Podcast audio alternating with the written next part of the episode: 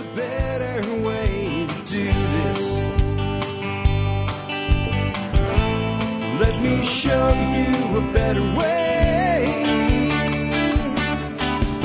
Hi, folks. This is Jack Spirko with another edition of the Survival Podcast. As always, one man's view of the changing world, the changing times, and the things that we can all do to live a better life if times get tough or even if they don't. Today is March 28th, 2013, and this is episode 1099 of the Survival Podcast. Guys, you realize tomorrow's Friday show will be 1100, episode 1100 of the Survival Podcast. Uh, I made a commitment when I started this show that we'd be around for the long haul. As you can see, it's certainly coming to pass.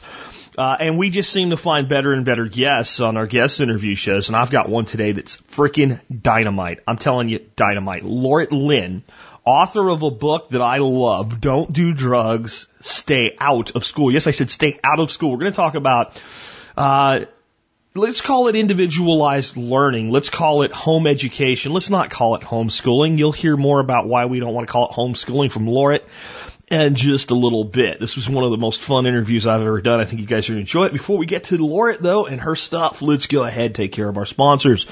Sponsor of the day number one today, knifekits.com. Hey, have you ever thought I'd like to be able to make my own knives? I'd like to be one of those guys that makes those cool knives, but thought, I don't really know how to do it. Well, what if you could get a kit that would help you start out with very basic things, finishing the handles and putting in some bolsters and customizing it and doing the final sharpening? You know, what if you could get a DVD or a book or both to help you get through that part of it? And what if you had people you could call up and say, look, uh, this is my first one. I need some help picking some stuff out. And those people would talk to you and help you. You can do all of that at knifekits.com. So if you're a brand new person to making knives or even making Kydex sheaths, you can do that at knifekits.com. If you are a little bit more advanced and you're looking for specific materials, I'll tell you they have it. And if you are a master bladesmith that starts with raw materials, you'll find the coolest stuff available in the blade making world at knifekits.com. They do give a discount to all member support brigade members as well. So before you make your purchase from Knife Kits, if you're part of the MSB, uh, get on in there and get your discount code. And if you're not yet, that's just another reason to consider it. Next up today, Sawtooth Tactical. All the stuff you need to live that tactical lifestyle from Magpul magazines to SOE tactical gear and everything else in between. You'll find it all at Sawtooth Tactical at sawtac.com. And, you know, why are they called Sawtac? It sounds cool, but it's because they're in the Sawtooth wilderness of Idaho. That's where uh, they're at. Sawtac is a company run by a prepper, hell, run by a veteran that does what he can uh, to help you live that tactical lifestyle. And because it's veteran owned and veteran operated, you know what you're going to get when it comes to customer service. You're going to get it spot on every single time, just the way Jeff's been providing it for members of this audience for over three years now. Again, Sawtac. Dot com. Next up, I want to remind you guys about the TSP Gear Shop. Check out the new coffee mugs. I know coffee mug survival. What's it got to do? Well, I mean, it's it's a it's a system really. It's not just a mug. It's not a cup. It's a French press mug that allows you to carry your coffee in the uh, in the bottom of the cup to be able to make about three batches of coffee for yourself. Make coffee anywhere you can get hot water and coffee grinds, and you know if the power goes out, it's yet another redundancy. Check them out today, and I'll tell you what. For the people that are kind of on the uh, on the edge of prepping, like they're, like, I'm not really going to prep, and what a great gift. What a great gift. Overbuilt, really good looking, awesome coffee mug. I'll tell you, any coffee drinker would love to have one. Check them and the other cool stuff at TSP Gear out today. Last but not least, do consider joining the Member Support Brigade. Uh, as I mentioned, both uh, Sawtooth Tactical and Knife Kits, two sponsors of the day today, do discounts for MSB members. About 38 other people do as well. I got a new one coming for you. How'd you like to save 10% on certain Mountain House items? Uh, I'm going to bring that to the MSB this week with Jeff the Berkey guy as he's bringing on uh, Mountain House as a product offering. He's doing it a little bit differently than our other sponsors are, a little bit different uh, offering but he's able to, based on what he's doing, give 10% off of his Mountain House products. I'll have that in the MSB for you. Uh, by the end of tomorrow, we'll have that set up. So check out the MSB. I'm always looking for ways to help you guys save money to make that membership pay for itself. And, you know, you guys can help support the show. At the end of this show, if you think that was worth two dimes, 20 cents, uh, then it was definitely worth 18.3 cents, which is what your membership comes out to a year. And then again, military, law enforcement, Peace Corps, and first responders like paramedics and EMTs Uh, firefighters, folks like that, I also give you guys a discount to thank you for your service. Just email me with service discount in the subject line. In the body of the email, simply tell me who you are and what you're doing, or who you are and what you did if your prior service. Don't give me a long, long thing. I don't need all that. Don't send me a copy of your DD 214 uh, with certain information redacted on it or anything like that. Just send me a couple sentences to say, hey, I was in the army from you know 1986 to 1990, and I did you know I was a vehicle mechanic or something like that. Just let me know what you were doing so that I know you're not BSing me just to get the discount code. Uh, with that wrapped up, I'm excited to bring on our special guest today, author uh, of the book, Don't Do Drugs, Stay Out of School. And with that, hey, Laura, welcome to the Survival Podcast. Well, thank you. it's great to be here. I've been looking Well- forward to it. I, I'm looking forward to this interview, man, because I am uh, known for beating up on the public education system, and I think I finally found somebody who brought a lot of fact to it and has done an even better job than me. Um, so you make a pretty dramatic statement right up front when I start looking at what you're doing, and that is that school is harmful to our children. And with all of the marketing by needing better pay for teachers and the children are our future and schools are the way forward, and all of this stuff that would have us believe that the most wonderful creation on God's green earth was the public school system, how can you come out and say that school is harmful to our children? Because it is. That's the simplest answer. I'm not going to try to overcomplicate it any more than that. School has harmed our children for about a hundred years now, and uh, the proof is really in the pudding. Because uh, if we look back and say, okay, well, where are we now intellectually as opposed to where we were a hundred years ago? Where are we now? Uh, just physically, our physical health, our intellectual health, our spiritual health, uh, and then you look around at ha- how that translates into the world and the uh, economical decline and the uh, political nightmare that we're involved in right now, and then we can just look back at the school system and say, well, how's that worked out for us?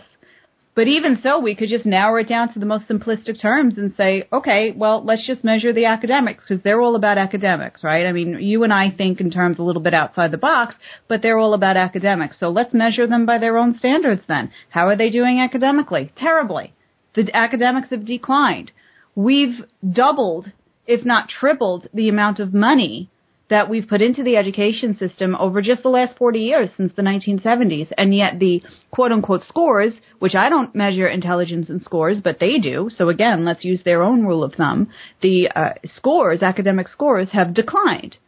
So to me, this means more money, stupider kids. We're being dumbed down. So i- if that's the reason for schooling, then it's a brilliant success. But it's not healthy for our population. It has been harming children and harming people, and it, it's time to stop. Yeah, it, that- that makes complete sense to me. So tell us a little bit about the book that you've written on this and, and why you wrote it. Well, I wrote it because I felt that these things needed to be said, and they needed to be said in a condensed version. I started uh, the podcast that I do, which is Unplugged Mom Radio, and I started doing that a little over two years ago. It's been going on for a little over two years now. And uh, the fir- the focus at first was on home education and educating without intervention and without the state intervention and outside of the school system. And then naturally we started covering more broad topics, but it all comes back to the root. No matter what we're trying to cover, wh- whether we're talking about problems in society, in the political atmosphere, in parenting, the breakdown of communication, the root is always the children, how we were indoctrinated, how we were trained, how we've been conditioned, and we've been conditioned to be a very compliant and reliant society who depends almost entirely on the state to intervene in our lives. That happens because of the way we're trained. And I, I, I've said it in different ways, and it always comes back to that no matter what subject we're talking about, because I have conversations about, you know, political issues and everything else, and it always comes back to the same thing. So I actually, uh, it was just a tongue-in-cheek statement I made during the show uh, once. I was kind of ranting, and I said, you know what? Instead of telling kids, you know, don't do drugs, stay in school, we should tell the kids, don't do drugs, stay out of school. And uh, someone laughed and said, "Oh, you should write a book." And uh, eventually, I did. And I said, "You know what? I think I think it needs to be said." But the book is short and it's a quick read because it's meant to spark the reader to think and do a little bit more research and, and keep on going in that direction. So I just try to provide a lot of the bullet points as to why we need to, we need to think about this a little bit and see the ways in which school has been harming our children and thus our society. You know, whenever this comes up and I start thinking about my time in school, I remember certain things that I was taught. I have one of those freaky memories where if you tell me something, whether I agree with it or not, if I find it interesting, I'll probably remember it. And I remember in probably ninth grade when we started talking about politics and, and current events, and we got to what a liberal was and a conservative was. And I remember very distinctively the definitions that were given to me. Liberals believe that things should change and move forward, and conservatives believe that things should remain the same. Hmm. That was the entirety of the definition of the two terms. And I think if you ask the average person, especially without a framework and a background, which one of those do you think you are more like? That most of them would say liberal. Most people are for change and advancement and progression, not progressivism. And, and to me, that's just one example of something that's like and the teacher doing it probably doesn't even know that she was doing it. Mm-hmm. It's just built into the curriculum. Yeah, it, it's built into the curriculum, and the teacher, the teachers themselves are victims of the same system. Well, that teacher that was teaching that was in a school just like I was 20 years before that, getting the same indoctrination, right? Exactly, exactly. There, there are those of us that are products of the education system, and then there are those of us that survive the education system. And what I'm hoping to do is encourage more parents to protect their children so they don't have to end up just being survivors of the public school system so that they can, you know, and I said this on another show recently too, the, the best way to wake up society, because we use the mantra all the time, uh, wake up, wake up, people need to wake up. The best way to wake up society is by preventing the children from going to sleep in the first place. I completely agree with that. Here's an oddball question for you. We can talk a lot about what schools do wrong, and we can make a really long list. I'm sure between you and I, we could go on for days with things that they do wrong. What things do you think, though, that schools do get done right? Well, you know, it's really hard to go in that direction, but I guess to play the devil's advocate and for the sake of argument, I, I would say that very, in a very superficial way, the public school system provides a simple layer of academics. Okay, but when I say a simple layer of academics, it's just enough so that people can get by. Okay. Just the basics, just the fundamentals, just enough so that people can get by, uh, to produce a, a mediocre society, um, to produce just enough people so that they feel like, oh, hey, I'm accomplished, I'm, I'm doing something, uh, you know, I'm going through the process and I graduate, I go to college, get married, have a job, open a couple of bank accounts, get myself into debt, buy a house, white picket fence, a dog, a cat. And people think, well, hey, you know, that's that's it. That's a successful life, right? I mean, I look So- at it this way: any kid that goes to school and, and does a reasonable attempt at learning comes out with basic understanding of mathematics, and I, let, let's not even get an algebra and all, but you know, times tables, multiplication. They can do math, basic math in their head. They can read and they can write. So to me, they get that, as you're calling it, a simple level into kids. My always concern is, should it take 12 years to do what they do? No. It, what they do in 12 years can be done by the time a child is eight or nine years old.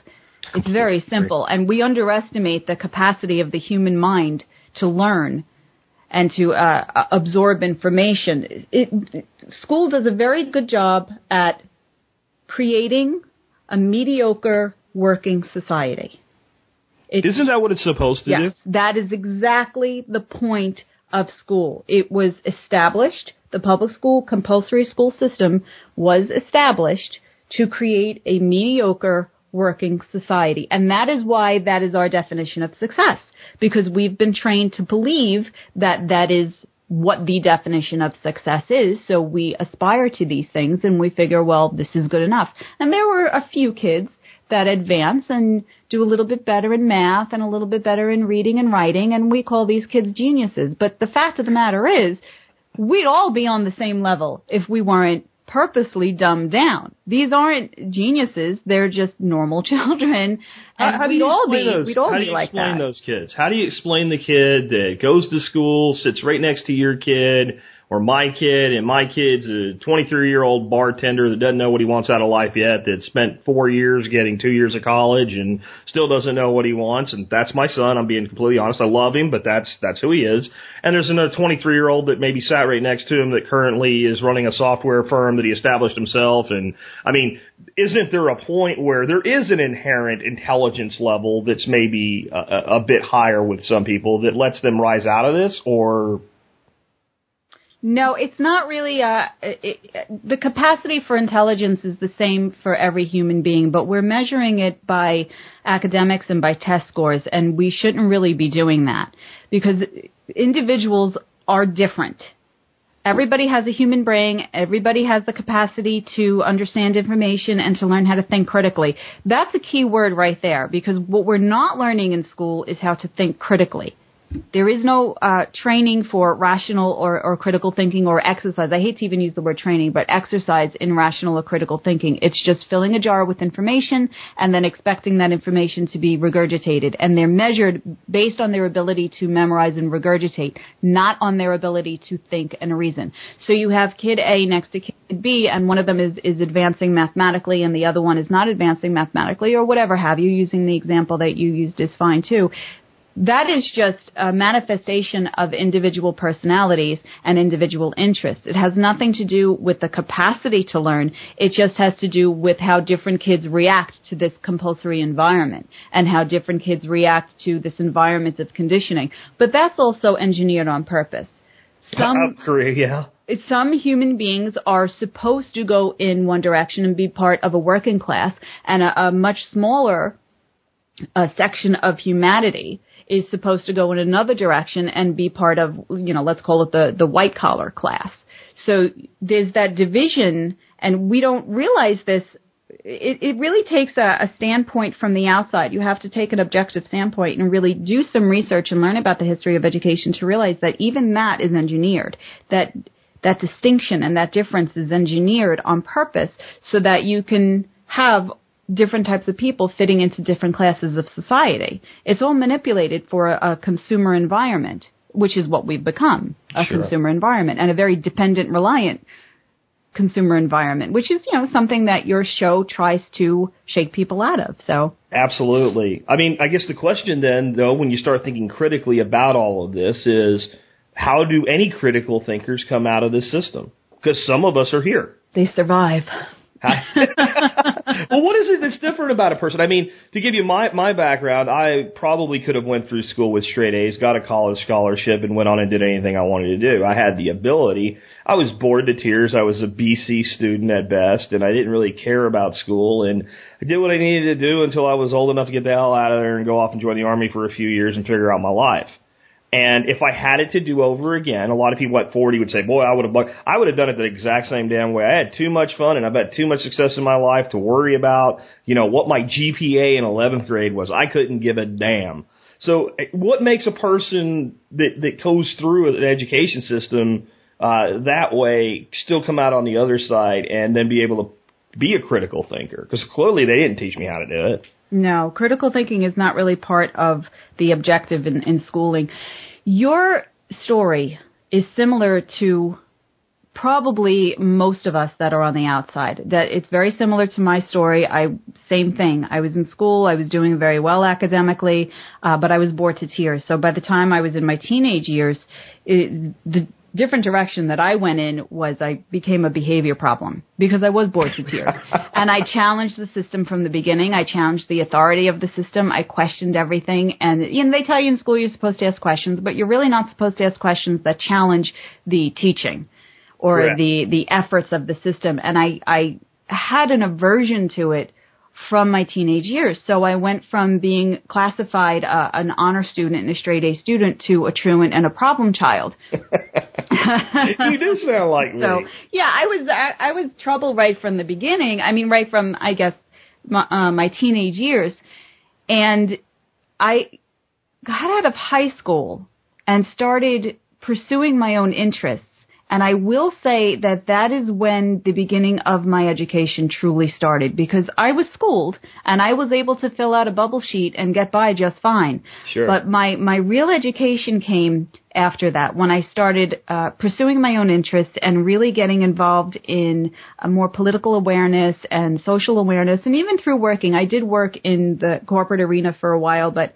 I, I felt a natural aversion to that. I guess I just felt uh, trapped at that point, and that well, what am, what else am I going to do? I need to pay the bills because I, I was still sufficiently conditioned, even though I didn't realize it at the time and that's when I really started to learn, when I really started to read about things and learn and build up my own critical thinking muscle. And I'm still in the process of doing that. I'm still pursuing that and trying to become a more efficient thinker and build Sure. up all the muscle that wasn't built up when I was in school. But there, as far as the distinction, I don't know. I think that just comes down to uh, an individual difference. There are just some of us that realize it right from the get go, and even though we don't, we're not consciously aware of what is wrong, we know something's wrong. Well, I think to run a public education system with, you know, 30 kids in each class and 800 kids at the same school in four grades for high school, th- th- there's a fear that if they think critically, they'll do things that you, you won't be able to control, such as, I mean, this is a great story for maybe you to tell on one of your shows in the future of, of how maddening a critical thinking child can be to a teacher. I was in ninth grade. I had a science class as a four semester course, so you get you know a grade each semester, and then you get a final GPA. Well, they made the mistake of explaining that only your final grade mattered for the course. So the first quarter, I read all of the book that was going to be in the quarter, and then went to sleep and got A's on the tests. And uh, then the second quarter, they said that we had a report to do that was like a ma- it was going to count as a test grade, and if you got if you didn't do it, you got a zero on it, and you got A's on all the tests and did all the other work, then you could only get a D at best in the in the semester. And uh, so I didn't do it. And uh, when the teacher asked me why I didn't do it, I said, "Well, I got an A, and then you gave me a D." And uh, then I'm going to get two more A's because your tests are easy, and I've already read the book, and I could probably take them right now. So three A's and a D give me an A for a final average. So why should I do the report? Right. Now, can you imagine a teacher of a ninth grade student being asked that question and not actually having a legitimate answer? Because you've now you haven't convinced. See, at that point, you had never. I'd never been told that the work was important for me. I wasn't told that the grade was important. Right. So instead of being able to say, "Look, you might learn something from doing this," right? She, she she was trying to answer the question the way they had taught it to us, and basically, I was told if I kept my mouth shut and just kept doing my work, she'd leave me alone. Mm-hmm. And, and I think, you know, could you imagine if 20 children asked that question in a single day to a teacher like that? No, logistically they can't have that. So they they try to they they do, and I think I think all human beings would naturally have an aversion to being conditioned in that way. But I, I guess statistically, they just at, at the beginning of it, those who put it into motion realized that statistically most people would just follow along, and most people would be compliant, and those of us that did bucket would be punished, and we were. We were often punished. Sure. And we, even if we weren't directly punished, we were cast out or we were labeled as problem children or uh, behavior problems. And now they're labeling these kind of kids with ADD. And to make it even more efficient, they tell them the reason why uh, you're bucking the system and the reason why you're having a hard time conforming is because you have a disease. So we're going to give you this medication. When I was a kid, we were just punished into compliance. But now it's even worse. Now the children are actually medicated into compliance. So it's a lot more, it's a lot more convenience. It's a lot more efficient for the system to medicate the children into compliance. But that's pretty much how it goes. And something you said was important because it wasn't, they didn't amplify the importance of the information. They paid attention to the importance of a, the grade. So learning this isn't actually important. It's whether or not you can pass it. We don't care if you actually know it. We just care that it shows up on the bubble sheet when you take the test. Sure. And, and, luckily for her in ninth grade, I still cared about the grade. Right. I mean, in my 10th grade, I was like, as long as it's passing and they'll leave me out of here at the end of this, I don't care. Right. So I mean, she got the easy jack to deal with. I mean, the later teachers Yeah. got the complicated one. And I guarantee you, if if Ritalin and things like that were common at, at, at the time I was in school, they would have been throwing it at me. Oh yeah, me too. For sure, for sure, because God that's what they do. They medicate them. In. So there's two problems with that. Not only do they not really uh, put any emphasis on the importance of learning history or learning civics or or uh, learning, uh, you know, mathematical concepts or communication, but what is given to the children is manipulated. The information not only is it is it not as important as it should be, but even if it was, it's manipulated. This is not they're not being given truth. They're not being given real information. They're being given textbook information that is contrived and supported by a particular motive and a particular agenda. So they're not really exposed to an opportunity to gather information on their own, and they're they're sort of punished if they do, because you're supposed to go by the textbook version, but you know we have to question who's behind that, who's delivering that information, and what's their motive, what's their agenda. Sure.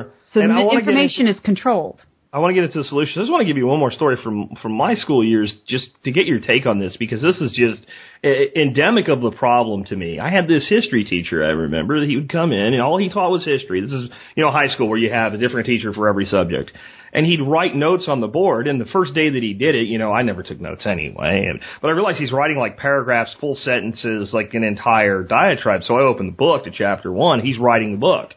I don't mean paraphrasing the book. I mean literally writing the freaking book. Wow. So I'm like, I don't need this. I know what he's going to do tomorrow. I'll just read the book. So I'd sit there asleep and, and, and all. And, and finally he called me in, you know, after class, stay behind and I'll give you a note if you're late for your next class or whatever. But we got to talk and you never take notes and you're always just screwing off and you never seem to care. And, you know, why don't you take notes in my class? And I said, cause you're writing the book. hmm You know what? No student had ever opened the freaking book. He never referred anybody to book. No student had, everybody brought their book to class, let it there, and no one had ever read the book. He basically completely ignored me for this two semester course so that I wouldn't say anything. Because it was like I had busted him in what he was doing. hmm It's like, you're writing the book. I don't need to take notes. I'll just read the book. Right. And, and I'll, when I come in, I'll already know you're, so he wasn't teaching. And I, sur- surely somebody trained this guy to do this. He didn't just say one day, you know what I think I'll do? I'll write the book. It's it's acceptable in that environment, and I don't want to say that all teachers do that because they they don't. No, they some, don't. Some of them at least make an attempt because again, they're they're normally they're just victims of the same system, and Mm-hmm. you just it depends upon how vehemently they defend that system. Because a lot of teachers do look back and say, you know what, I don't want to be a part of this, and they leave and they end up becoming home education advocates or home education parents. But I have I have run across that before, and I don't even understand why someone like that is even in the position that they're in unless they have been so thoroughly indoctrinated in their lives that they're so unhappy with who they are and they're so unhappy with themselves that they're just there to earn a paycheck and go home. And the people that are going to suffer then are the children because what good does that really do to stand up in front of a classroom and write the book? And then of course he's suppressing you because he doesn't have an answer for you No. if you speak up, he'll have to he'll have to answer. He'll have to answer for it. He'll have to take some kind of responsibility, and he doesn't want to have to do that. So the easy thing is to exert authority over you Sure. and keep you quiet so that you don't put a spotlight on him. And I remember asking my one buddy, "Have you ever read this book?" And he says, "No." And I, he says, "Why?" I said, "Why not?" He said, "He never told us to." So you might want to Yeah. open it up and read a chapter or two.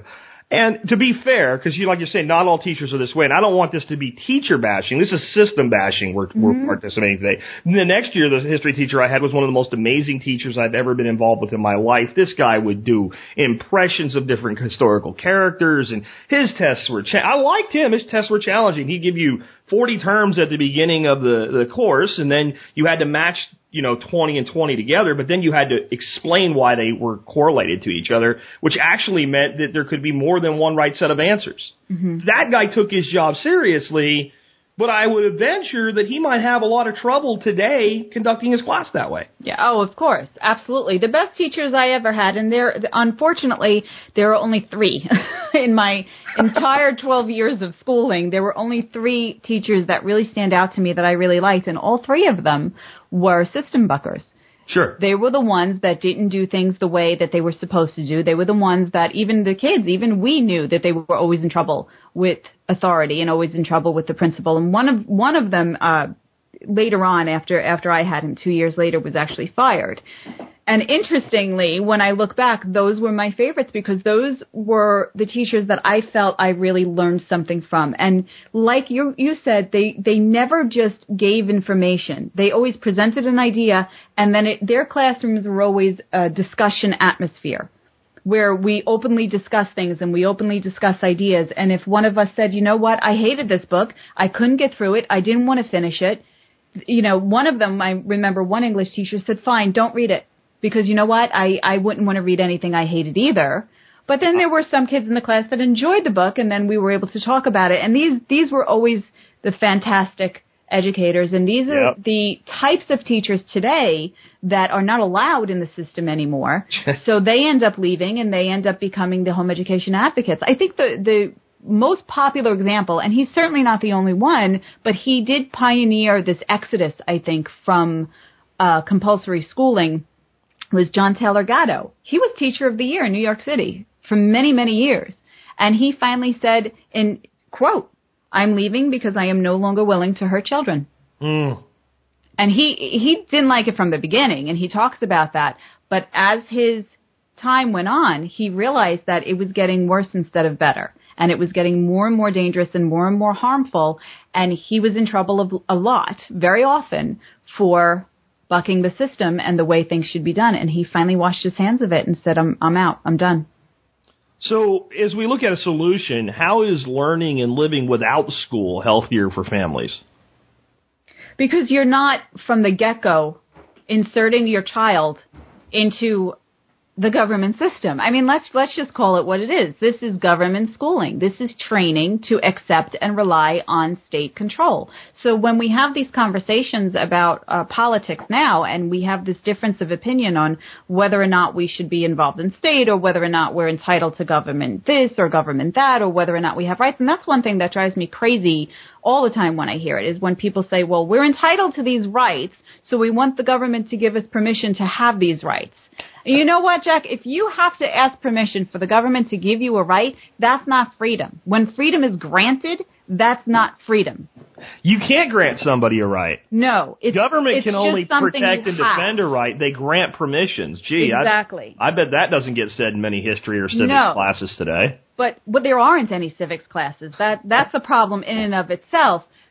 Children are not trained for for to understand that though. Children are trained to be conditioned. So when you don't put your child on a bus to be bussed off away from you and you accept that your child's education is just a natural extension of parenting, then you're able to incorporate learning into their lives as a natural consequence of family life. It's just something that occurs. And you're able to uh, show them the importance of learning certain subjects and saying, okay, civics, let's take civics, for example, and American history and world history and politics and understanding that. I have an eight year old that could probably rival half of these talking heads in their political discussions and political debates because it's simply part of who we are as a family and the significance is placed on it as a family. It's not just a matter of sitting them down and saying, okay, I want you to memorize these facts and then tomorrow I'm going to give you a test and see how many facts you will remember. It's part of our conversations. It's part of what we do. It's part of what we read. It's part of what we explore. And we have conversations about these things. This is how we learn in my family and this is how a lot of independent educating families do things because we understand the importance of critical thinking. So you can, you can imply that from the get-go with your family and not send them off to be conditioned from by some other system. In other words, you don't have to undo everything Sure. that was done. You're just starting right from the beginning with uh, something more natural and organic. You're not creating the dependence. That that's how I felt all the way through r- r- raising my son. He would come home from school and I would say, "Okay, what'd you learn today?" And we would go through it and I'd go, "Fact, fact, fact. Now let's deprogram." Right. Right? And I had to do that every day so that he wouldn't lose himself in a system that was dis- was clearly programming him in how to think, right? Or actually what to think. Well, yeah, it, th- Right? that's the thing. What we want to do as as parents is, Teach him how to think, is not what to think. exactly, exactly. You can disagree with me, but know why you believe what you believe. I've t- I told him that so much that if somebody says it today to him, he'll probably scream and run away. Right. You know, I- but but it's in his head. He knows that that's important. But like, so one of my concerns always, as I look back at this and go, well, could I have done this? Is okay. So if I have a kid that wants to come out and kind of be a working blue collar kid or an entrepreneur or something like that, I can give them all the education they need. You ask me to do a calculus program, a problem today, I don't freaking know. I, I don't have any idea, and I don't want to know. And I can't lie to my kid unless he's going to go be an engineer or something like that and tell him a lie and tell him, you're going to need this, Matt, because he's not going to believe me because I'm not going to be able to convincingly lie about it. But if he does want to go on that career path, then he probably needs that as a prerequisite to get into college. So how does a parent when it gets into certain higher level subjects that they're not versed in, see to that education for their kids. You know, it's funny that you asked this because I'm I'm coming on this myself, and it's it's a question that I actually had when I began uh, home educating with my children, which was really from the beginning. I, I never put my children in school, and now that my kids are getting older, we're we're coming upon that. I always try to emphasize a passion for learning, and I try to uh, emphasize, like I said, not not really telling my children what to think, but more or less helping them exercise their natural ability to think and to reason and really fostering that natural critical thinking skill. So in the early years, what we're doing is we're creating the ability to think. We're focusing on how to absorb information and how to decipher that information and extrapolate truth from propaganda and how to judge things and how to have a conversation about things. As they get older, they develop their own personal interests. It's important and it behooves a parent to pay attention to who their children are. I have three kids and all three of them are individuals. All three of them have very different interests. So my job as a parent now as they get older is to say, okay, we have effectively learned how to learn. We know how to recognize information. We know how to observe information. We've got the communication skills down. We know basic math. We know how to read. We know how to write. And when I say read and write, I mean read effectively, mm-hmm. write effectively, speak effectively, communicate effectively. All those things are important. And something that I tell them all the time, just because you know how to talk doesn't mean you know how to communicate. Sure. These are important skills that are not that are not delivered in school anymore and or not uh, offered in school anymore.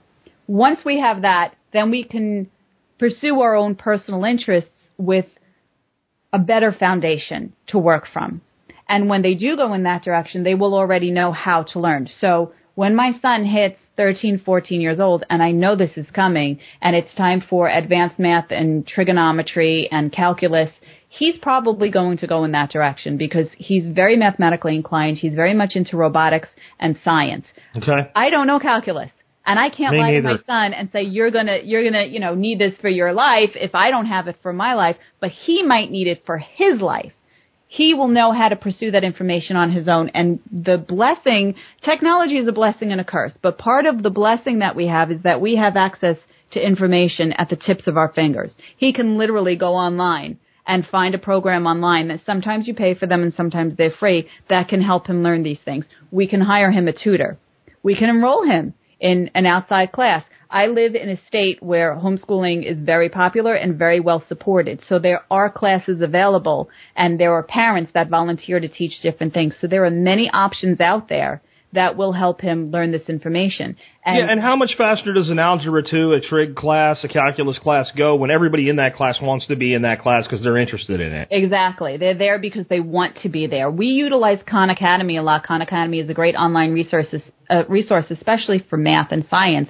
And this is a way that kids can uh, learn to learn on their own. So the idea is not to just fill them with information. My job is not to download information into my children like they would have in school. My job is to develop the skills for critical thinking and the skills for communicating so that when they get older, they know how to learn more effectively. That's what it comes down to. Well, and the objection I've gotten when I've kind of explained it that way to people has always been, well, but if you don't care about ge- geometry, your kids won't care about geometry. And my response has always been, so you know all the cheat codes on World of Warcraft?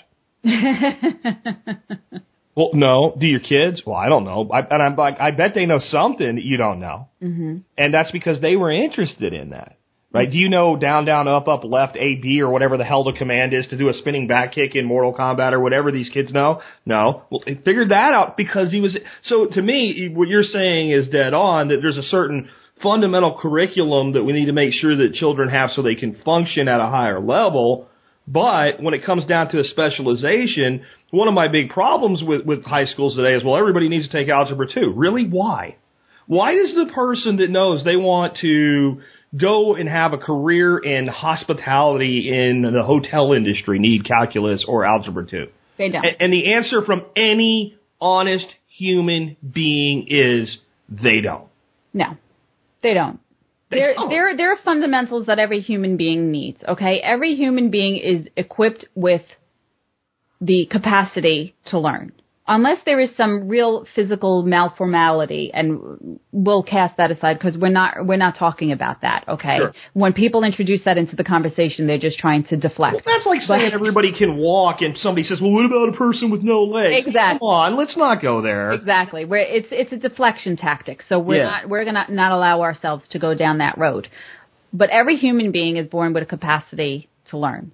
So what we as parents want to do is simply foster that capacity that's already there. We don't have to put it in them. We don't have to download it in them. It's already there. There are some basic things that will help them in the long run. When they do want to pursue their own interest, it behooves us to already have the fundamentals in place. And those fundamentals are all about communication. It all comes down to communication. Basic math, basic arithmetic. You heard of the three R's, reading, writing, and Yep. arithmetic, right?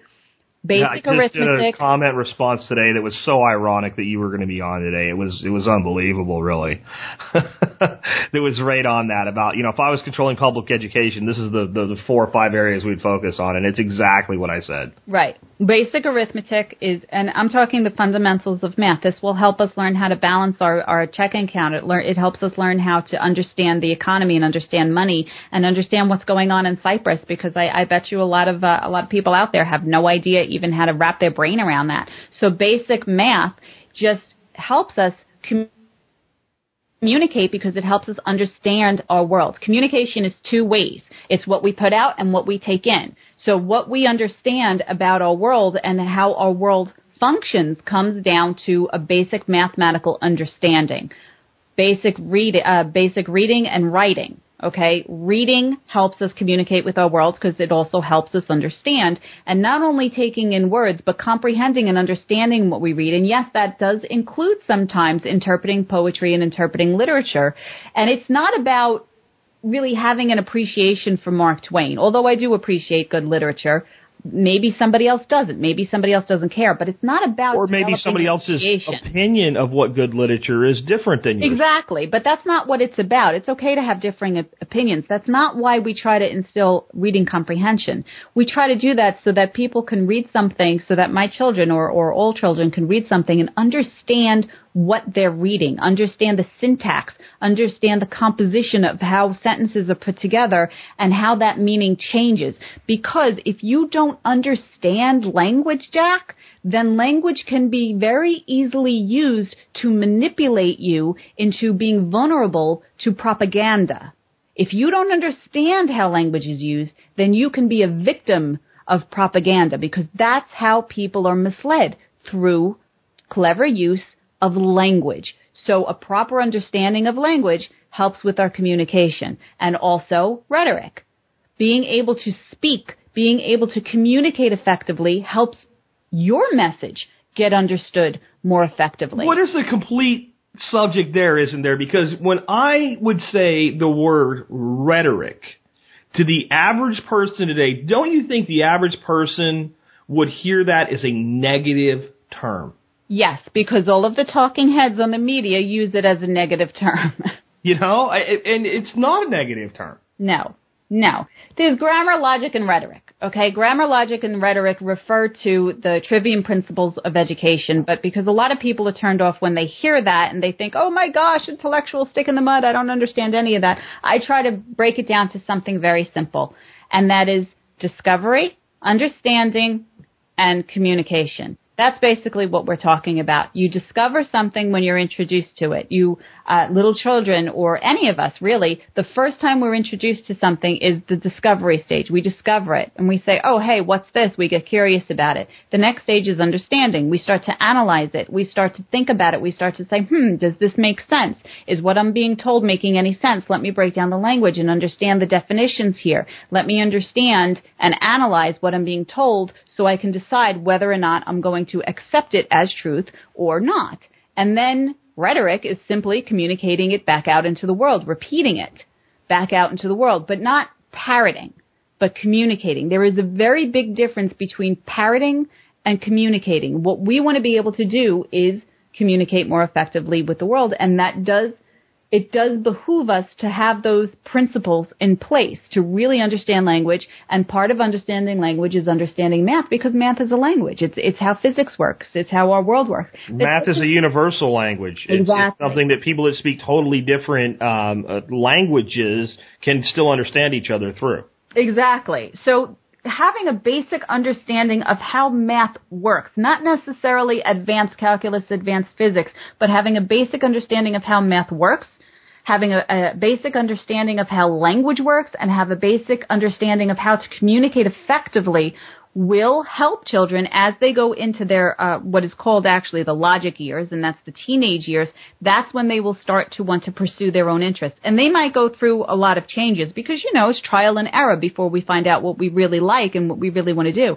And you know you could get to be 30, 40 years old and change your mind again, and that's okay. But I've done it much, mu- much as at times. Oh, of course. Once you start to pursue your own interests, if you have those basics in place, you're you have a head start. You're much better off because now, say you want to take uh, calculus or advanced mechanics because you want to go into robotics or or something of that nature.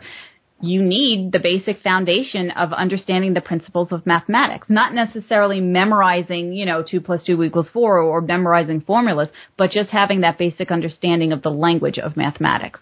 And I think it behooves all of us to have better communication skills because look at, look at how many people are manipulated into believing things that are not true simply because they're not really understanding communication. And that's something that has happened over years as the compulsory school system grew bigger and bigger and bigger, uh, and kids got dumber and dumber and dumber. It comes down to a breakdown in communication, and we end up with this modern cuckology that nobody can really understand each other, and hence we're all dependent on the state. And when we do have arguments, nobody can even argue properly anymore. Jack, have you noticed that? Nobody. Oh, absolutely. And people don't even know the definitions of words anymore because we've changed them. Here's a perfect word that's a perfect example: liberal. Mm-hmm. Right? So I talked about the definition I was given, but we know the modern political definition of liberal. If you look up liberal in the dictionary, and if you have a good dictionary that goes back to the full history of a word, you will find the archaic, which means outdated, doesn't count anymore definition of liberal. And it is of befitting of a man of noble birth. Mm-hmm. Okay. When you change that and then you, you see, and then you start to ask a question if you figure that out, like, okay, when did that become archaic? And how was this word used to sell a concept that it never meant? And, that evolution of a vocabulary will destroy the capacity of a society to have meaningful debate on a subject because the word was used to establish a paradigm that it never was intended to mean in the first place. Mm-hmm. Terms are hijacked, words are hijacked, and language is used to manipulate people. And, you know, the promulgators of the compulsory school system understood this. They knew this.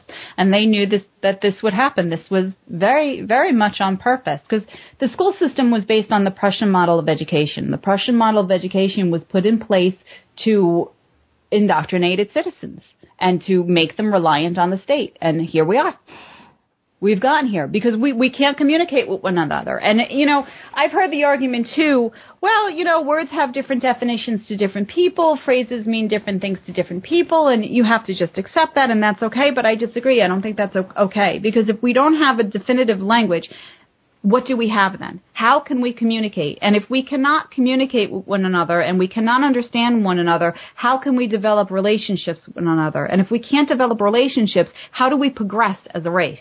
We can't. And yes, I, I, I'm. Um, it's okay. You can call me a progressive. I'm a gr- progressive. I want to move forward, like you said before. Who Sure. doesn't want to move forward? But how can we do that if we can't understand each other? Sure, sure. it's, I it's, completely it's the age-old war concept, Jack. Divide and conquer. Absolutely. And I mean, I was just having this very discussion on the blog with a, re- a listener who was telling me all the reasons libertarianism got it wrong. And what it became apparent was that this person didn't even know what libertarianism was, which fine if you disagree with me about my political philosophy. We can discuss that all day long. But before I can engage in a debate with you, you have to know what you're talking about. And I don't mean be intelligent. You have to know what, what we're discussing is before you can tell me that you disagree with it. Eh, because the way I had likened it to him is like, we're, it's almost like we're having a discussion about what color is best for a car. And I've said that it's red and you said that it's black. But in that conversation, I now find out that you think a car is a pickup truck and you think red is pink. Right. And at that point, I can't have meaningful debate with you because we're not even on the same page as to what we disagree about. Exactly. And that's what you're talking about, that breakdown in the knowledge of what things mean in the first place.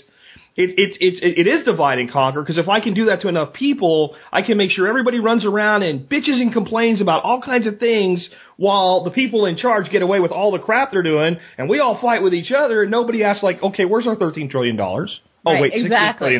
Where did that money go? No, we're going to sit and we're going to debate about you know, social issues that really are nobody's business but the people conducting them themselves, while our leaders tap dance and enjoy themselves at our at our expense. Exactly. That's exactly the point. And you know, the problem with public schooling is there's no emphasis on proper communication. There's no emphasis on really understanding language. There's no emphasis on really getting that basic mathematical concept down. The emphasis on, is on filling a jar with beans and then parroting. In other words, we're going to give the children information. We expect them to memorize the information. We expect them to regurgitate the information. There really is no process of discovery. We're, we're allowing them to discover information on their own. We don't allow them to discover any information. And then there's no emphasis whatsoever on understanding. There's no logic. There's no critical thinking because they don't actually want that. They just want the children to parrot it back. And when they parrot it back, that's not effective communication. It's just here. I've given you this fact. Give it back to me. You passed your test. Move on. I've given Sure. you this fact. You've given it back to me. Passed your test. Move on. And then we develop a society of people that are basically, for the majority, lost. And we're fighting with each other. We don't know how to stand each other. And you know, another thing that I want to clarify, this, a lot of home educating parents fall into this trap also. They figure, well, uh, the school doesn't allow children to pursue their own interests, and I want to allow my children to pursue their own interests. And we're talking three, four, five year old children here, six year old children. So they, they go in the opposite direction. I mean, but they go so far in the opposite direction that they push themselves into a circle. And they end up in this place where they do this radical thing and they say, well, my kids can do whatever they want. We're not going to do any emphasis on spelling or reading or writing. We're not going to do any emphasis on learning language or learning those fundamentals because we want to be totally free and not do what school does. But the problem, and again, I'll reiterate this, if you can imagine it, if you could create the visual in your mind, it's pushing so hard against something that you push yourself in a circle and you end up right back where you started. So Sure. if you're going to avoid the school system and still allow that willful ignorance to take place and not emphasize the importance of communication, then you're simply perpetuating the same cycle of easily manipulated, dependent, vulnerable people. So if Because we're going to pull you- out, we want to make a smart decision. Sure, because to me, you don't tell a six year old you can do whatever you want if you want anything productive to get done, because six year olds don't generally, you know, excel at productivity. Mm-hmm. But what you might tell a six year old is if we do this today, then later today you can do whatever you want. And if we do this long enough when it comes to your schoolwork, eventually you'll get enough in you, Johnny, that you will be able to do whatever you want. So you're learning this so that you can learn anything you want. That's a much more positive message Exactly. than you need to learn this because I said so. Exactly. Well, it's pretty much how how it goes with my children. My daughter right now, her interest is in filmmaking. She likes to make films. So what I'm able to do with her is say, okay, well, what do we need in place so that we can learn how to do this better? Or my son is very interested in robotics.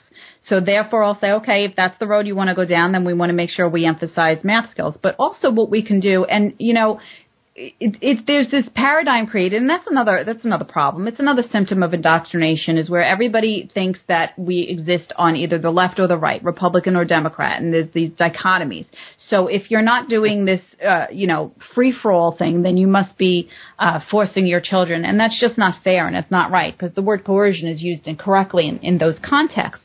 What you can do with a six year old is say, okay, listen in order for you to have a successful, fulfilling life later on, it's very important that you learn how to read. And you have the capacity to learn how to read because you're smart.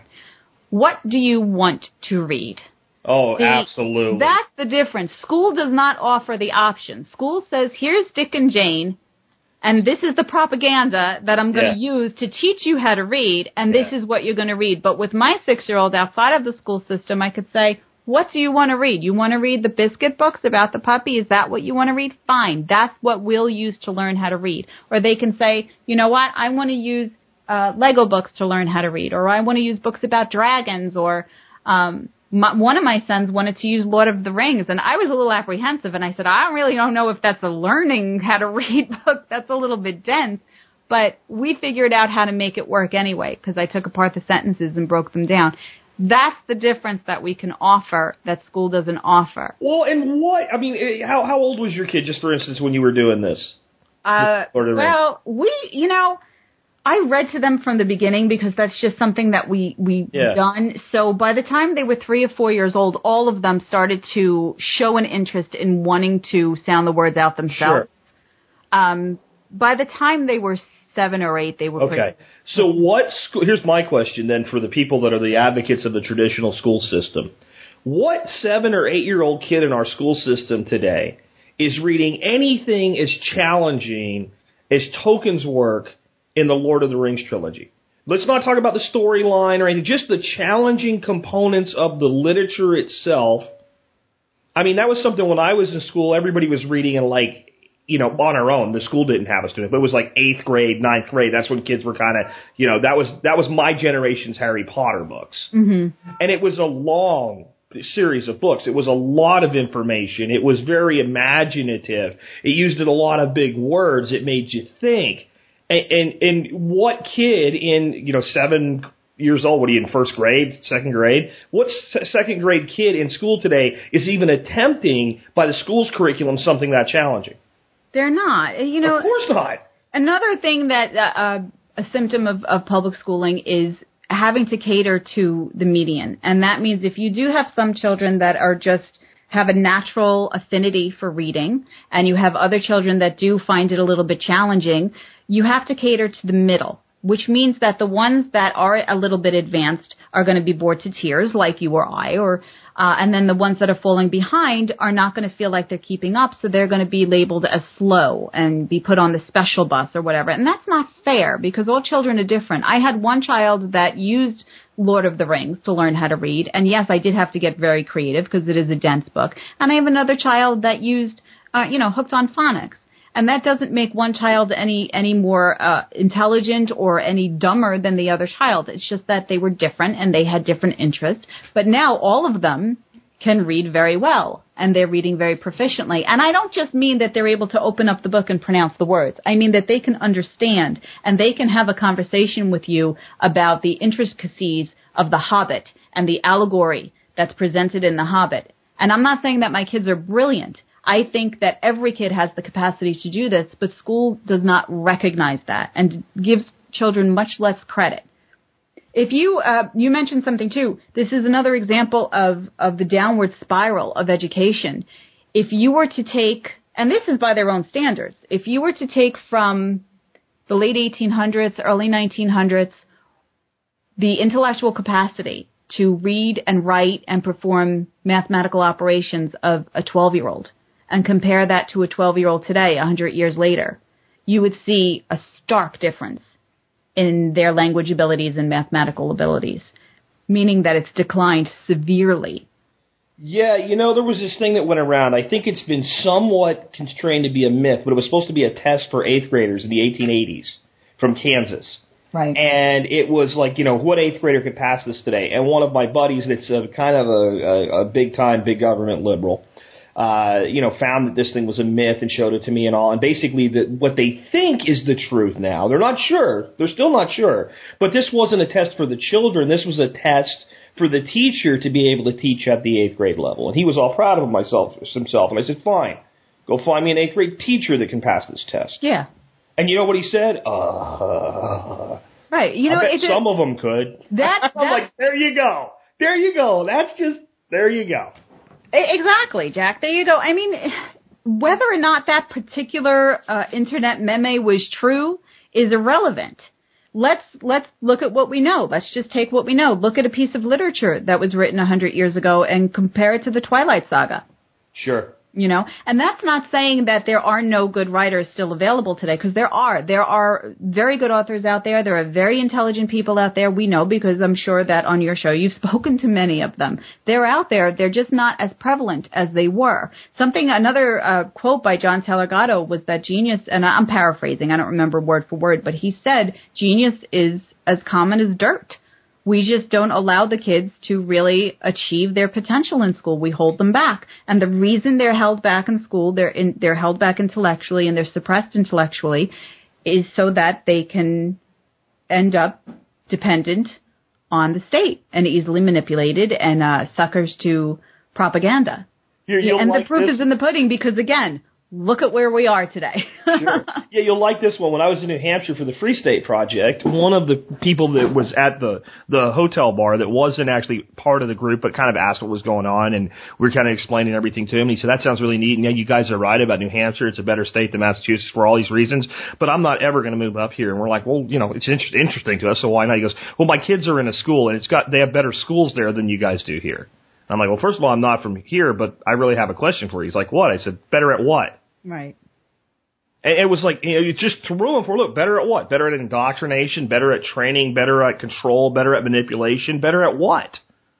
Right. How are you going to define better? And I, I think that that's something that we've been led to believe as well, that the schools are better. And what better really means today is your kid's less likely to end up shot at school by a gang member or something. It doesn't necessarily mean that the education's really that much better. Well, not only that, but let's say that they're they're determining that by scores, by test Okay. scores. Okay, you show me a straight A student that's on the honor roll, and I'm actually more concerned about that student than the one that's being labeled a troubled student, a problem student, because the troubled student and problem student is you and I, Jack. Yeah. The ones that are that are thinking outside of the system and bucking it and not understanding why they're getting getting in trouble for being bored to tears inside the classroom. The one that is a straight A student though, however, is very compliant and very much conditioned and very well indoctrinated, meaning that they're very good at memorizing and regurgitating. And so they're the ones, and they're they're very good at conforming. They're very good at memorizing. They're very good at regurgitating. They're the ones that I'm more concerned about. So when you say that the school my child goes to is very is a very good school because all the students are straight A students, to me that's a very dangerous school. Yeah. Yeah. And I'm not, I mean, again, from my question I asked you earlier, I'm not saying that schools do everything wrong or that no really gifted kids come out of the school system and do amazing things and use their education. I'm saying that the overall one size fits all system doesn't work. There are, there are students that if you did your method, uh, of homeschooling, uh, would end up almost exactly mimicking public education's criteria because it's actually who and what they are. But I would think they would be a huge minority. Yeah, they are a minority. There, that's something that I I try to emphasize when I do uh, talks or when I visit groups and I try to help parents withdraw from, or we'll call it unplug from the system and begin home education. And I can sympathize with the terror at first because we're just we're simply as a society we're not used to it. We're used to relying on the government to to teach our children.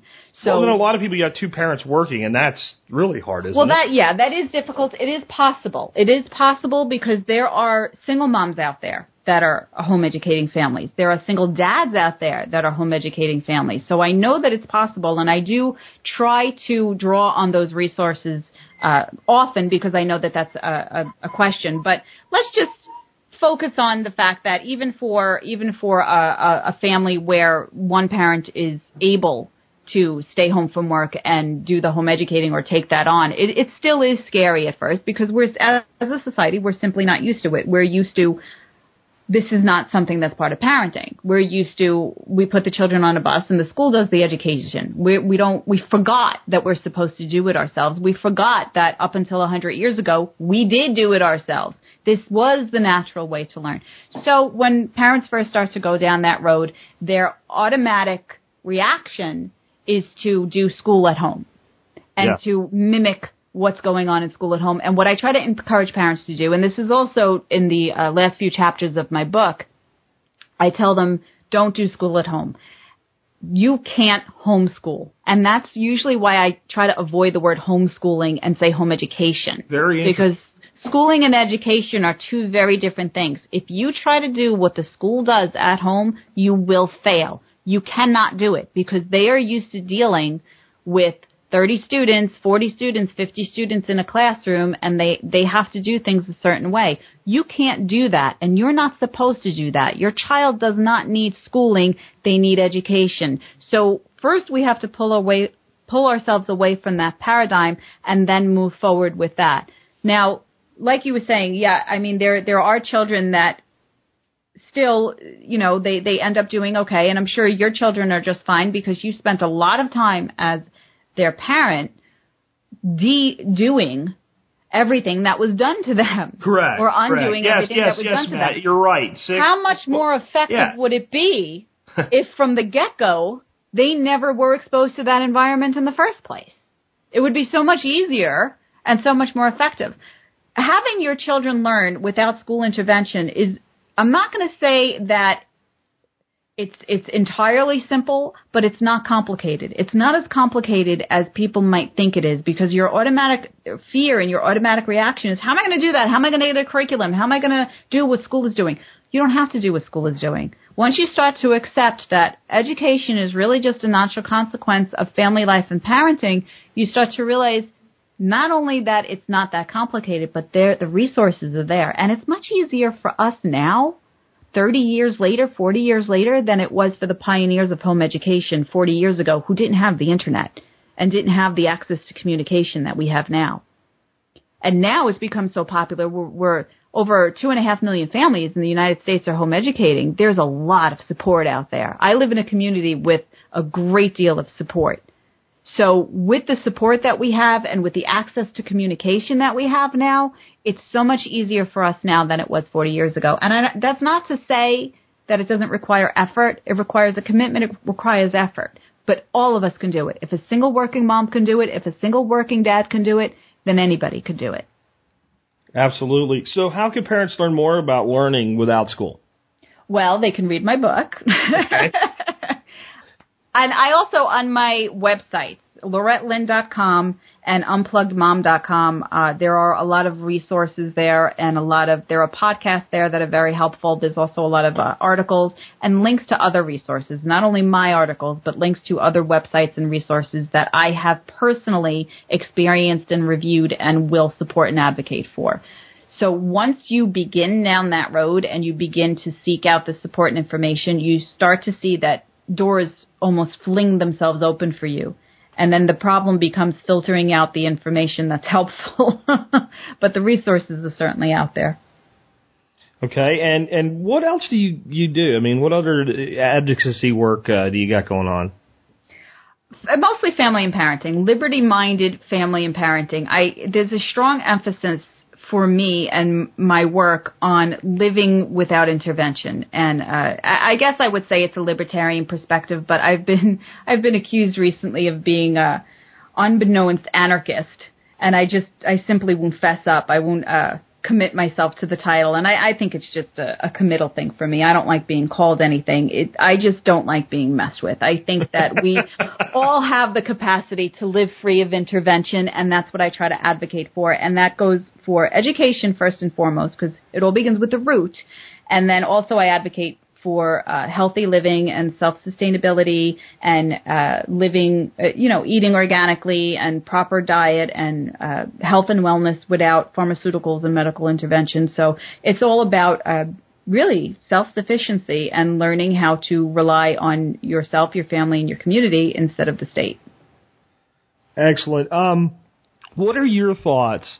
Do you think there's a lot of room, I guess, for let's say a middle ground, more of a um, a private education system and uh, where parents you, you talk about having classes with other homeschoolers and things like that.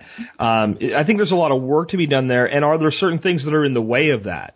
You know, if I wanted to start up Jack's History Academy in my garage and say the only thing I'm teaching kids is history, you know, 1860 to present, and that's can be part of your curriculum if you want to come here, is there anything that stops me from doing that? The only thing you have to be careful of is once things start to get noticed like that, the government always wants a piece of it. They always want to get involved. They always want Of to try course. to regulate it. As soon as the government or the state starts to regulate it or some official comes to you and says, well, you know, the Board of Education has to approve this, that's what you have to try to avoid.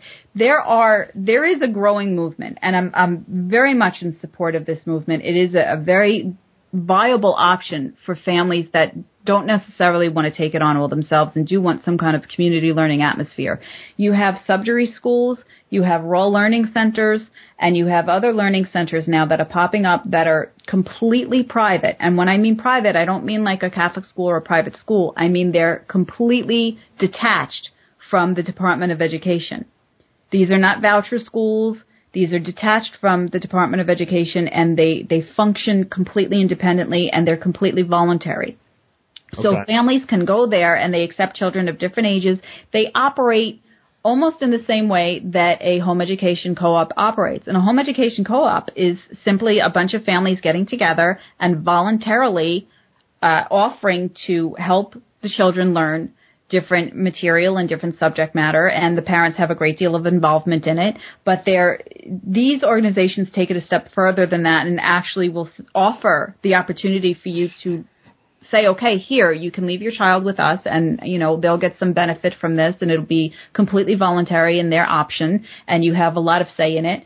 And a lot of parents are looking for that too because remember, there are still a lot of parents out there that will listen to me and agree with me and say, yeah, you know what, the, the public education system really sucks, for lack of a better word. School sucks. And I, I agree with everything that you're saying, but I can't I can't change my situation right now. I work too much. I, I just don't know what I'm doing, and I need some place for my child to be during the day. So essentially, all it is is babysitting. Yeah. So yeah, that's what it is for a lot of people. I I can't tell you how many new parents, uh, you know, they have kids that are like three and four that are like they're they're they're chomping at the bit for that kid to get to kindergarten age because then they get free daycare basically. Right. It's it, exactly, and it, it's it's sad because it does really destroy families. It, there is a, a very serious breakdown in in family and in our togetherness and our closeness. I mean, I I always think there's something very very interesting in a morbid way about the mom who says, "I can't wait to get away from my frickin' kid." Yeah. That's very Yeah. disturbing to me. And I, instead of just uh, jumping to conclusions and saying, "Well, that's a witch," I try to think, what happened to her? What has gone awry in her life? How conditioned is she that that natural instinct is no longer there? What is going on here? And I think another problem is uh, women are trained to believe that we are unworthy to society unless we're earning a paycheck. And we can't earn a paycheck if we're home with our child. So we're actually trained to believe that we're more valuable behind a cash register or even sitting in a in an office than we are with our child. And there's something very interesting to be explored there, but that's a whole other conversation. Uh, the point is that these alternative learning centers, um, I'm going to call them that because that's essentially what they are, these are a, a wonderful option for a middle ground, like you mentioned, for families that aren't necessarily ready for a complete home education situation, but do not want anything to do with the state-run education system. So uh, the more the more we utilize these, the more we'll see of them. We have to actually support them, and we have to donate our time and our efforts and our interest in them in order for more of them to come into existence and start manifesting. But yeah, I'd like to see people throw some money at the issue too, because that's that's that is horsepower in today's world. I'd like to see teachers getting together that know this is a problem, forming their own alternative le- learning centers and charging a fair price, but a reasonable price for kids to go. And I'd love to see people establishing college, uh, not college funds, like scholarship funds. Uh, but instead of scholarship funds for the the system that sucks, let's establish scholarship funds because, eh, frankly, if you want a person who's a good teacher to spend eight hours a day educating someone else's children, even if they're passionate for it, it, they're entitled to make a living doing it. They're entitled to a wage for, for doing something that, that they do better than other people. Of course. The way it works in a home ed co-op is uh, give and take. We we usually don't pay each other. Like for Okay. example, I teach a public speaking class for kids that range from about eight or nine years old is the youngest I think up to about age fourteen Okay. and I don't get paid for it. I don't ask for any money for it, but there are other parents in the group who volunteer to help the kids out with science projects or, uh, you know, particular kinds of math classes or art Art is another popular one that parents uh, dedicate their time to, or creative writing or something like that. So it's kind of like a trade, a give and take kind of trade, and we're very happy with the way that works. But in the case where you have an alternative learning center and the parents just need some place for their kids to get this quality education, uh, yes, they are entitled to wages. They are entitled, and I, hate calling it wages because then you get into the whole tax issue too, and I don't, Mm-hmm. that's not a conversation for us today, but they are entitled to compensation for their time, and sometimes they're entitled to monetary compensation Sure. for their time. That is happening. It, not a lot of people know about it yet because it hasn't become as popular as it needs to be, but these kinds of alternative learning centers are popping up and a lot of times they are run or established by former teachers who have left the system and said, I, I don't want to be a part of this anymore. I need to do something better. If you look at a, and I- you know what? I'll provide a section on my website. I'll make sure that it's up where people can go and just have access to all these different options. But off the top of my head, uh, you can look up raw learning, raw learning centers and Sudbury schools. And as these become more popular with our support, we'll see more of them popping up. And like I said, as long as it's completely independent of the Department of Education, then I advocate and support these 100%. Absolutely. Well, um, you want to tell folks about, you've got a couple different websites. Uh, you've mentioned them, but you want to mention them again here as we wrap up? Yes.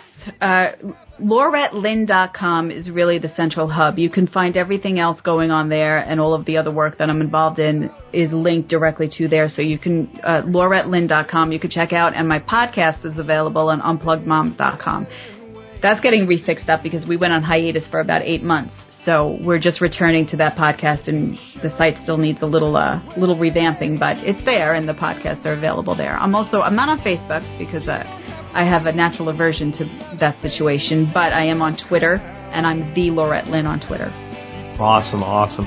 So, hey, I appreciate you being with us today, Laurette, and uh, thank you for the work that you're doing and the uh, the education you just provided here for the audience. Great. It was an absolute pleasure, Jack. I hope to speak to you again in the future. Uh, I will be available anytime you want to speak to me. I love talking to people that are critical thinkers. And again, thanks for being here. And today, folks, that's been uh, Jack Spirko today, along with Laurette Lynn, helping you figure out how to live that better life if times get tough, or even if they don't. Seeing our food these days, you know it's on our TVs. Sometimes we forget we are what we eat. I don't know the answer. It's like there's nothing I can do. It's the price we pay, I guess, and we follow all the rules. There's a better way to do this. Let me show you a better way.